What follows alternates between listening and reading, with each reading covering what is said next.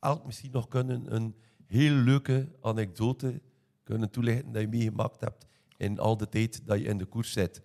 Kort, grappig, en dat je zegt achterna van oef, het komt een beetje onvoorbereid aan. Dat is, een Eh, vraag, dat is een vraag waarvoor dat wij voorkennis hadden moeten hebben. Ja, inderdaad. Wij, ik Dan zeg gaan we misschien- zo'n anekdote in, maar dat je zegt, ja. Dat is echt zo, bijna in dat jaar dat we dat meemaakten, ongelooflijk. Niet direct iets. ja. Ja, Het zijn ook zaken dat we niet kunnen vertellen. Hè. er zijn ook Ja, zaken er ja, ja. die echt in, in het peloton moeten blijven. Of, Ja. of, eh, ja, ja, Ja. ja. Goh, ik, ja, ik heb ene memorie van Zevenham, heb ik wel ene. Ehm, die had gevallen, eh, zwaar gevallen, twee nekwervels gebroken in, in Frankrijk. Dan heb ik eh, zijn pa gehoord, dan had ik, die was, dat was met de nationale ploeg, Carlo Bomans. Die had me al, ik weet nog, ik ga het nooit vergeten, ik stond met eh, een hele goede renner ook. eh, dan is nu wat, wat verdwenen, maar eigenlijk ja, Ehm Adne Koster, die heel goed was als senior, tweede in de Ronde van Vlaanderen. Heeft ik weet, tal van hoe noemt hij? Adne Koster, Nederlands kampioen geweest. Ja, Bij- ja, ja. ja. En ik stond in, ik denk, de Ronde van de Maasvallei. En plots, Carlo Bomans drie, vier keer gebeld naar mij. Ik zeg, wat heeft hij me nodig? Die zit toch in... eh, ik, weet, ik weet niet meer, het was, in de Alpen hè, met de nationale ploeg. Ja, ja Mauri is zwaar gevallen. Eh, het is er echt niet goed mee. Dus ja, die had twee net, nekwervels gebroken. Ze konden hem ook niet... Ze hebben hem moeten speciaal overbrengen, omdat het heel gevoelig lag. Ze hebben hem naar Brugge overgebracht dan. Heb ik Mauri gaan bezoeken. Eh, ah, die zo, oh, kom allemaal wel goed. ik kende dat. Ja.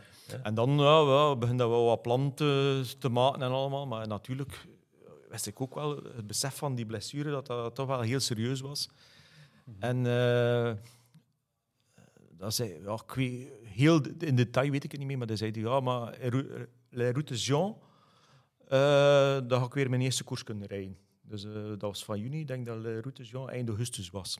Ik zei, ja, ja, hele goede twee maanden. Ja, ja dat, dus dat wist ik al dat dat eigenlijk wel niet uh, dat nodig kwam. En zegt hij, ja, Jury, rekent er niet op, die gaat dat niet kunnen rijden. Nee, maar ik zeg, ja, ik weet dat ook wel. Maar ik heb gezegd dat hij mogen rijden, maar ik heb eigenlijk wel niet gezegd dat dat op zijn fiets is. Je zal hem meegaan in de ploegauto. Ja. Ah. Ja, dat was al, ja. ja.